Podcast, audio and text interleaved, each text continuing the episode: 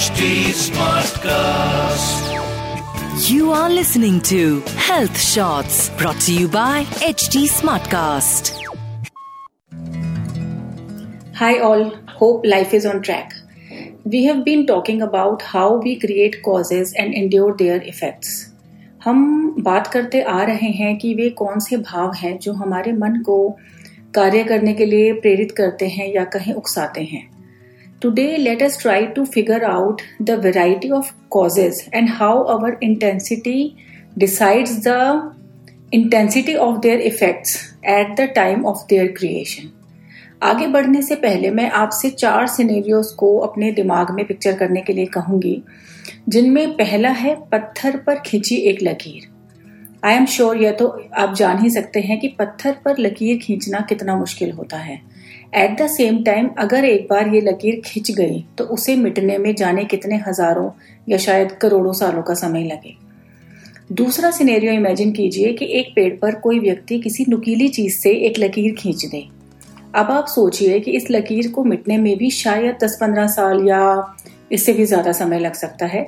जैसे जैसे पेड़ की ग्रोथ होगी, वह धीरे धीरे एक एक घाव की तरह अपनी स्किन को भरेगा। अब बारी आती है तीसरे सिनेरियो की जिसमें लकीर खींचना इमेजिन करना है समुद्र के किनारे की रेत पर ये वाली लकीर शायद एक दिन में मिटी जाएगी डिपेंड करता है कि उस लकीर पर लहरें कब आए last but not the least fourth scenario is to imagine a line on water For sure, it is not possible to draw the same. Even if we try to do so, it will get erased the moment to be created, isn't it?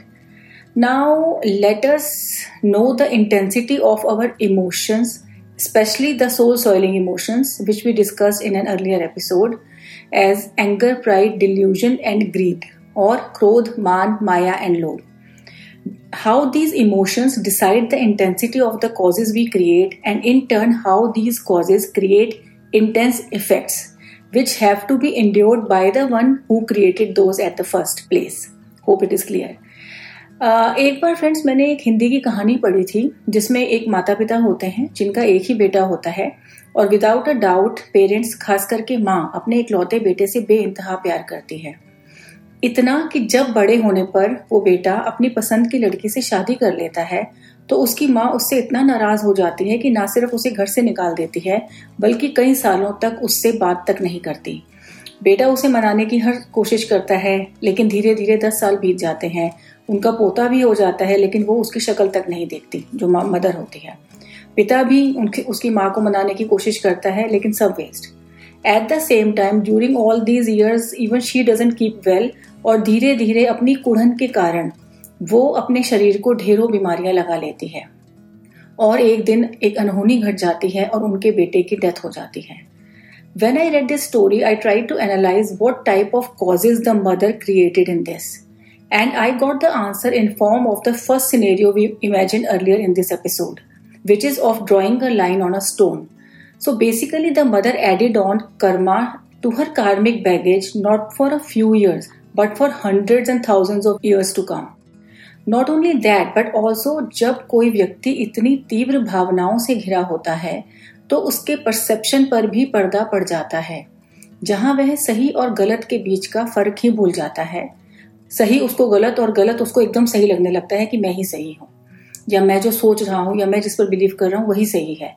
And don't forget here we have only talked about one emotion which is anger there are still three left if we talk about the soul soiling emotions only उन सबके अलावा बहुत सारे emotions और भी होते हैं we all know that And if we notice our surroundings, we will find plenty of examples of these three as well. We may choose to analyze who is creating which type of causes and what he or she is storing in their karmic baggage. Similarly, we can find examples of various degrees of different emotions. For example, hope you remember the example of mass killing of elephants in the US, which was totally mindless. Try to analyze what kind of cause those people created who ordered and killed those innocent beings. We can surely take example of the current war situation that what kind of causes the Russian president is creating.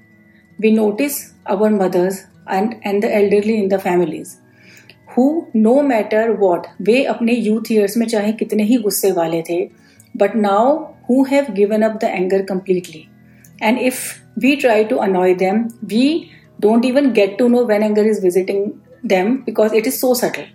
This type of anger can be compared with the third and fourth scenarios of drawing a line over wet sea, sand and water respectively.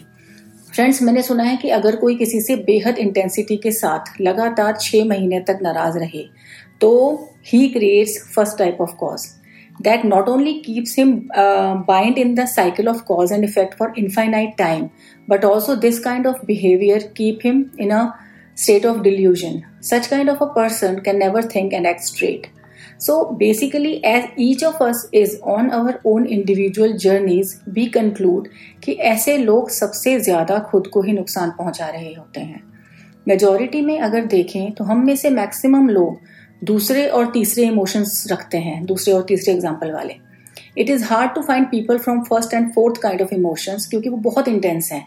या तो बहुत intense है या ज़रूरत से ज़्यादा mild है।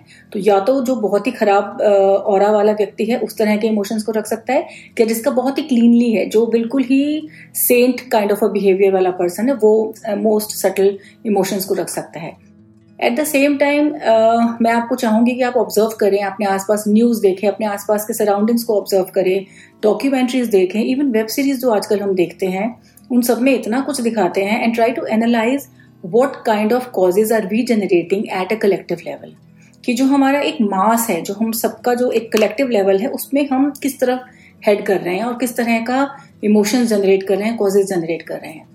दोस्तों, आज जो एग्जाम्पल्स मैंने आपके साथ शेयर किए हैं, वो मैंने एक फिलोसॉफिकल टेक्स्ट में ही पढ़े हैं over a period of time not एक में, कई में actually and they made so much sense to me जब हम अपने देश के एंशियंट विजडम से भरपूर टेक्स्ट पढ़ते हैं तो मुझे जो बात सबसे ज़्यादा इंटरेस्टिंग लगती है वो ये है कि ये टेक्स्ट हमें ना सिर्फ़ बाहर से ज़्यादा अपने अंदर झांकने के लिए मोटिवेट करते हैं बल्कि ये हमें बताते हैं कि कैसे हम सिर्फ़ अपने थॉट्स को कंट्रोल करके मन की शांति पा सकते हैं We may choose to create lesser causes by self analyzation, and through these, we can stay lighter and more peaceful in our daily lives.